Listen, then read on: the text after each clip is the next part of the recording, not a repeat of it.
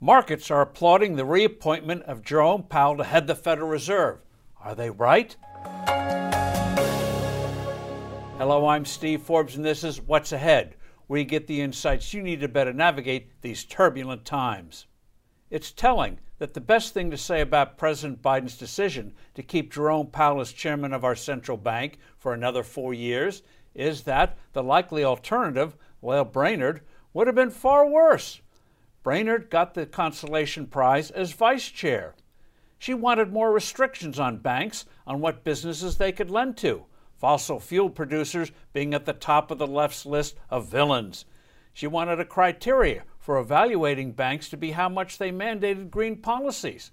She signaled she was tolerant of money printing, more money printing, not good for fighting inflation. So the markets were relieved she isn't taking over the Fed. Don't break out the champagne.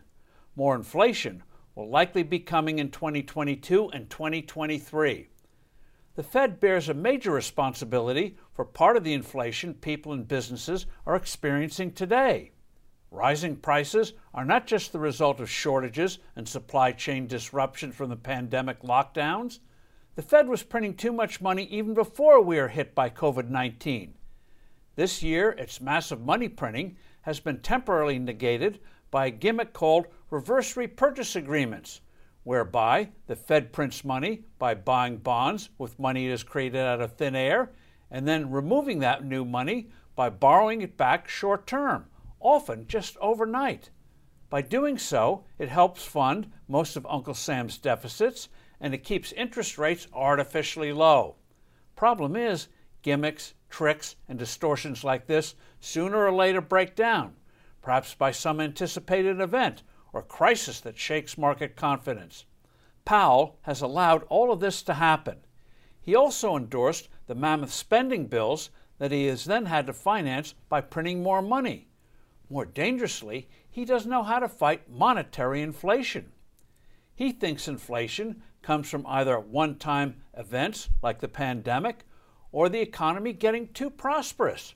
That's right, Powell believes prosperity causes inflation. When people are doing well, he wants to create some unemployment to cool things off.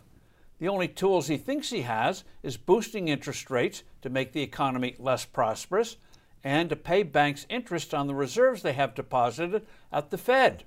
That way, they'll be less likely to lend the money to businesses and consumers.